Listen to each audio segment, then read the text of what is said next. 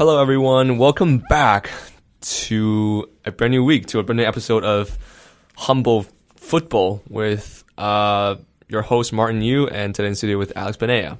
Alex, Hello, guys. How are you doing? yeah, how are you doing? I'm doing great, Alex. How are you? Uh, I- I'm doing great, man. After the Uh, after the fixture, I'm doing absolutely fantastic, mostly because of the biggest game of all time. Uh, the, The big- I wouldn't biggest. say the biggest. uh, I would say probably bigger than any World Cup final ever been. Oh, uh, really? Canada. That's right. mm-hmm. Canada Your home country. uh, beat the USA 2-0. Thoughts? Guys, we're talking about men's here, not the women's. The Uh, yeah, oh, oh yeah, to clarify, because the women's uh, Canadian team is actually not too bad. Yeah, so for all your viewers out here for Women's World Cup, Uh, I'm sorry to disappoint you guys, but today we're talking the men's. And, and I think that I have to start off mentioning uh, again, pro- possibly the greatest talent uh, to ever grace this world, possibly maybe the best player in the world. All right, let's not get too fancy here. Alfonso Alfonso Davies, Davies, the Canadian number 12, Davies. superstar that plays for Bayern as well. You should like him. Uh, Yeah, he's and, alright. and he's really good. He's, He's really good. He scored uh, a, a tap in, but he, they all count the same Mm-hmm. for uh, Canada and, and gave them the lead 1-0 in in the first or in the, beginning of the uh, second half. And I just 63 think, minutes. yeah, and I- and I think that it was a really good contribution from him throughout the game. And um, uh, Cavallini uh, finished the game off 2-0 for Canada. Right. Um. So the, a big talking points of people during this game is basically the two, I would say the two biggest talents in North America: Alfonso Davies versus Christian Pulisic. They were rivals in Bundesliga, but P- Christian Pulisic moved to Chelsea, started a whole career in pr- uh, Premier League. He's not doing too great at, at Chelsea. Yeah, I mean he's not even really getting too much playing time. I don't think he's getting that much. Like, he hasn't been played since like the, I don't know, match day four or something. Yeah, he's uh he's not really playing too much, and I kind of expected him to be have a bigger impact than he did. Right. Chelsea. When when he was in Dortmund, he was an absolute beast. Yeah, a bit underwhelming in my opinion, and also Right. on top of that, I just think that in the game itself, he was pretty absent. Like he did. Right, right. They they they expected Pulisic to carry the USA team since they have, they have no one else, you know, to really to put it out there. I don't know, Gyasi Sard- Zardes or Joseph Altidore is really that big of an impact in an international level, but Pulisic is definitely one of the best player. And Weston McKennie played for Schalke 04, and to be honest, Canada outdominated the USA. If you look at the stats, you know, Canada nine shots, USA seven shots. Um, shots on target, seven, Canada five to three. Everything is just superior. Yeah, uh, absolutely. Uh, did, I, I think that all I can say is uh, Canada was superior, uh, and and I'm not even. I obviously I. I um, Obviously, you're Canadian. yeah, I'm Canadian and I'm a Canada supporter. But this was a big upset. I'm not even going to sugarcoat it. Um, USA should have won this game just based on what the previous uh, results were. But Canada just completely out dominated, and I think that a lot of it was part because they just wanted it more. Right, Uh, right. They prepared better than USA. yeah, and and you know what? This is a big thing, and I think this transition as well. I think that the Canadian program in general is really uh, growing, and I, I think we've said this a lot about the U.S. Why so many kids are getting cut from hockey so they can play soccer? Uh, yeah, pretty much. Uh, no, I mean, there's there's a lot of immigrants. You know, a lot of people li- like soccer over there, and I think that people like Alfonso Davies are going to become more and more common uh, in the future. Right, hopefully. And I don't now with the MLS combined USA and Canada. I wish one day they can have Canadian their own league, soccer league, instead of have to join with you uh, MLS.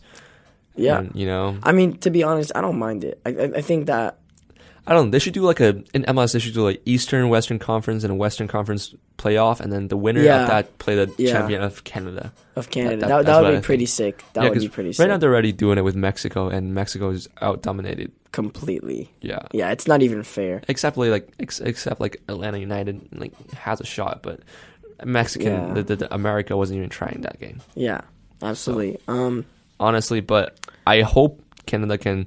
There really there are a lot of uh, big talents in the Canadian national team, and um, I really hope one day they could get to a stage, you know, somewhat to Yeah. deserve. where and most importantly, earn respect in the in the soccer world because they uh, they have absolutely no respect uh, but, uh, and no history. But I think it's it's to be made uh, in the near future. Right, right. And uh, USA, I hope they just got got a new new coach. I wouldn't blame everything on the coach. Uh, it's a new transitional period. Yeah, the, the player has some responsibility. they've been going responsibility to it. through some rough times, and I have to say that after their failed qualification in the World Cup, it's been a very rocky uh, going for the U.S. They lost to Mexico like numerous right, times. right. And they never beat Mexico ever. Yeah, and like it's just it hasn't really been uphill like we I think we all expected it to be, which Right. is why you know it's slowing the program down a lot. But I think you know just just seeing it with my own eyes and and um, seeing how much they they're investing into the youths, I think that just like Canada, it's it's a nation for the future, and I'm sure that it's it's gonna grow. Right, right. We shouldn't, you know, expect too much of of this young USA team right now because look, their, their captain Pulisic is what 23 years old. Yeah. There has never Don't- been a captain Don't give him young. so much pressure too. Right, Like a lot of right. people are hyping him up. Yes, he's good, but let's be honest here. If he was an American, he would not be Yeah. at the same stage that he Yeah, is. like if he were in, a, in a English, he wouldn't even be in the national yeah, team. he wouldn't. He would not be known. yeah, He would not be known, and, and uh, it just goes to show how much um, pressure and, and how much people expect from him. Even Right. though he's still a growing player, his main goal is not to perform now; it's to perform to perform in the future. right. So Right. And um, you know, obviously it's gonna be a great rivalry in ten years, twenty years. We're all gonna expect everything from these two countries, from the neighboring countries. And um hopefully they're gonna have a solid defense after after this game. yep. And then uh transitional to European stage, which which is where we you know mainly talk about. There are a lot of good international fixture over the weekend. Which one did you watch? Um, well, you know, I like the uh, Argentinian game Against Uh, Germany, two two. Yeah, Germany. I think that was probably the biggest game. Right. Um, you know, it. Hey, let's put my opinion first. Ter Stegen should not have started that game. He was absolutely Okay. trash. He lost two goals. If Manuel Neuer wouldn't go, he would absolutely block that. And Ter Stegen, just, I don't know, why would he? Why? Why are you competing with the one of the best goalkeeper in the world? Like, who do you think you are? I think that's very biased coming from you, being a Bayern fan. If I if I was to really be honest, I think that Ter Stegen's way better than, than Neuer at this point, and I think that overall it was a pretty pretty fair result in my opinion. They're very Germany hasn't been on the best form uh, in the past couple years, and so same for Argentina. So it's just it was expected, and all throughout the game was solid, but nothing too exciting. I don't know, but like if you if you draw Argentinian team without their best player, and like what do you expect from this Germany? It's it's not the Germany that we saw in 2014 when they won the World Cup. Now look at their squad; they have so many young players that doesn't even some of the young players doesn't even start in their club team. Yeah, Like, yeah. What? Why? I, what are you see, thinking? I see what you mean. Yeah. Uh, but here's here's my question to you, uh, and this is thinking a little bit forward. But 2022 World Yes. Cup, obviously Qatar. I want to know first of all, what is your opinion on it being in the winter, uh, and is that going to affect anything? And and second of all, who do you think is going to be the likely champions? Um, for me, honestly, I play soccer. Um, honestly, I like to play in the winter.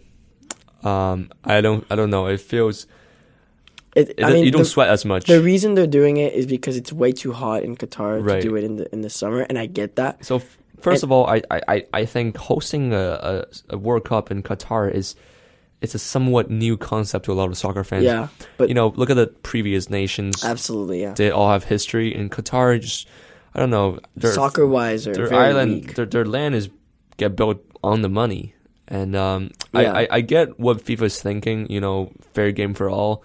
Want to give every country a shot. You know, I mean, if you have a look at the stadiums, they're and the concepts of some of them, which aren't built yet, yeah, they're very cool. And Right. I think that the money, um, You know, some might argue that the only reason they're really hosting it is because of the money. But at the end of the day, it's going to be a great show. Right, I know right. uh, cool stadiums and great teams, and But it's going to be- a cool experience. It'd be fun to watch um, how a how a nation without any history would host this show, Absolutely, yeah. and um, I don't. I don't even think they qualified for for any other World no, Cup, they've never. which is uh, which is very interesting. Yeah, um, honestly, my opinion, the champion, I gotta say, is France. Again, Again, back to back. Look Oh, at it. Look at their Oh, squad. no. How young their players are. Now I agree with you on paper. They look They're so young. fantastic. But and, and, and I saw this uh, this article as well a while back that uh, mentioned how France is actually the biggest producer of talent because believe it or not, uh, like like almost the entire uh, uh, Algerian team are all born in France. And almost the entire, like a lot of these African nations have French players, which is really interesting and shows how good uh, France, especially Paris, is uh, at producing talent. Right, right. But at the same time, I just don't see them winning back to back. I think that Brazil, Really? I think that Brazil have a great shot, and and Neymar is going to be a lot more mature, and I think that's going to help him a lot. I think that like guys like Vinicius Junior, Rodrygo, they're to be fantastic, and I think that a lot of new guys are to come up as well. Arthur is to be better, and a lot of new new Brazilian talents that we don't know about yet are to really step up. Like I think the golden generation is coming. We just don't know yet. But honestly, in my opinion, Brazil has not been the same form as they were, I don't know, 10 years ago because I feel like right now, if you look at the Braz- Brazilian game, they're not as, they don't have the, the chemistry as before, in my opinion, because all of them are p- playing in like, you know, big clubs in European countries, unlike, for example, France or Germany. A lot of the domestic players know each other and they have fairly good relationship with each other. In my opinion, I don't know, but like, But I mean, look at the look at the uh, French squad. Most of them Yes. are not playing for the same same. a lot of them uh, are playing for. Barcelona, Well, some of them play for PSG. play for La and, Liga, uh, I mean, PSG. You know, I still would argue that I don't think that chemistry is that like that big of a deal. Brazil, Bra- Bra- Braz- the Brazil team has always, you know, str- they're they're a good team. They've always been strong. They've always been strong, but they always struggle in the big stages. Yeah, yeah, I agree. Like With- 2014, 2018, I, I still No, can't believe that wonderful night. Germany seven one Brazil. That was the, the best awful, horrific best torture night of a ever. night. Uh, in front of your home, go home. No, that's just that was that made me sad. In front of your home crowd, Nope. Germany Nope. taught them a lesson. Um, moving on. Uh, I think that Brazil will win it. And and here's another Really? look. I think there's a nation that we haven't thought about, but who knows? Spain, because Ansu Fati, who's currently 16 years old, uh, older than a little bias of a Barca fan you, coming Martin. from you. well, yeah, but I think it's undeniable. Ansu Fati is fantastic. Yeah, he's younger than me, and I feel bad for myself. Yeah, and he's he's, he's starting for Barcelona. An incredible talent. When Messi's injured, he's not starting now. Well, he used to be. Uh, So he what? did. He did one game, and I, I think that in three years he'll be what nineteen. He'll be like the next Mbappe, basically. Uh, and and I think that Spain, if they bring in a few more talent, which I think they could. I mean, Rodri for um, for Man City, City. very good. A lot of new young Yeah. Fresh. I think they could have a good shot uh, as well. See, Germany is doing the same thing as other countries, but I feel like Germany has to stop producing good young players. especially specifically like in the midfield. Like what happened to Schweinsteiger and like Kroos and all all those kind of retired, man. guys? Yeah, they're gone, man. I mean, Kimmich is still in the midfield. That's the only one. But that's the only one. oh, And- and Kai Havertz. He's uh, Leverkusen. okay, but he's more attacking. Like you won't find that box to box solid. Schweinsteiger kind of midfield. Yeah, exactly. Hard working. Like there's there's just they're gone, and I, I don't get what happened right. to that in uh, Germany. I don't know. Emre can can can play, but he's not the best. Uh, he's not world class. Yeah, Um, and um, you know, I mean, Germany has just lost the kind of striker that they used to be famous for. Like I don't know, ten years like ago, Klose. close and uh, Mario Götze. Um, sorry, Mario Gomez. The like Germany used to have an attacking style of similar to Russia nowadays. They have really good strong midfield and they cross it in every single time. And there's a big Tall center players. forward in the box I waiting mean, for the ball. Werner is just W- Werner. Werner, very different Timo style. Werner. Yep. And uh, now, very, just all about pace. And now if you look at it, they're changing up their, their tactics. Right, right. They're playing more like Spain, and I don't know. Germany is not. They No, don't like- fit the playing yeah. style right now. Yeah. I, I'd agree. And then and then if we look at other uh, South American teams like Argentina, Right. um, as much as I think they have good talent coming through, I think that with the absence of Messi, they're just never going to be the same, and it's going to take them a while to produce another guy that's even close to Messi. Right. Uh, and then, uh, even if we consider like like other nations, I don't know, like uh, Netherlands, I think is a good example of Yeah. someone that's going to improve a lot with Depay being in his prime and De Ligt and De Jong and a lot of they're, they're very good. Van Dijk, unfortunately. Van Dijk, yeah, he's, he's probably going to be a little old by then, Right. Um, but they're they're still not going to be as good as or not even close to the same level as France, Spain, Brazil, etc. Right, I think so. Like Netherlands, just like the Ajax in Champions League last year, in my opinion, they are a star to shine, but they're not the team that can make it to the final. Exactly. They yeah. their lack of experience. Hopefully, is going to gain more experience in 2022, and um, I don't know. I I just really hope these nations can find their attacking and traditional playing style back, and really just show us what they were capable of in their prime. And talking about Germany, I really want to address the issue of Thomas Müller. Yeah, um, He's not being treated well. well. potentially leaving currently uh, out of Bayern. Yeah. and and uh, I know you want to talk about this, so I'll, I'll let you take over in just a second. But I don't think personally that he would leave, and that's because he's a veteran of the club. And yes, he doesn't play, but let's be honest, he's getting a little old, and I think that he still contributes enough as a super sub and as a as a you know occasional starter for him not to leave. Okay, so here's the thing. Um, Okay. I'm very disappointed in in Niko Kovac. He's not a good coach. Um, he's I not a, disagree. I think a lot of the signings he made were brilliant. well. He doesn't make the signings. Well, the CEO of Bayern makes the signings. well, you could argue that he can contribute. right, okay, but Thomas Müller, he has been in Bayern since a kid. He has been through the academy system and everything. He is so loyal to, loyal to the club in his prime, 27, 28. He could have moved away, but he stayed at Bayern. And I right I now don't think he will. Right now, I hope Bayern will show him the same respect. And in the first five rounds of Bundesliga, he only started one and subbed in on the three of them, and on one he didn't even go in. I think a player like his ability needs to get more playing time, and 30 is not that it's not that old. He has one one or two Here's more my years. question: What Where would he go? Manchester United, No. Inter Milan, you think he would AC do? Milan, Liverpool would- wants him too. He, I think that he would do great at Liverpool. I think that he would do good in the Serie A. I think he would do fantastic in the Serie A, but he won't go. I think that he- he'll do great uh, in a league maybe like La Liga, but Premier League.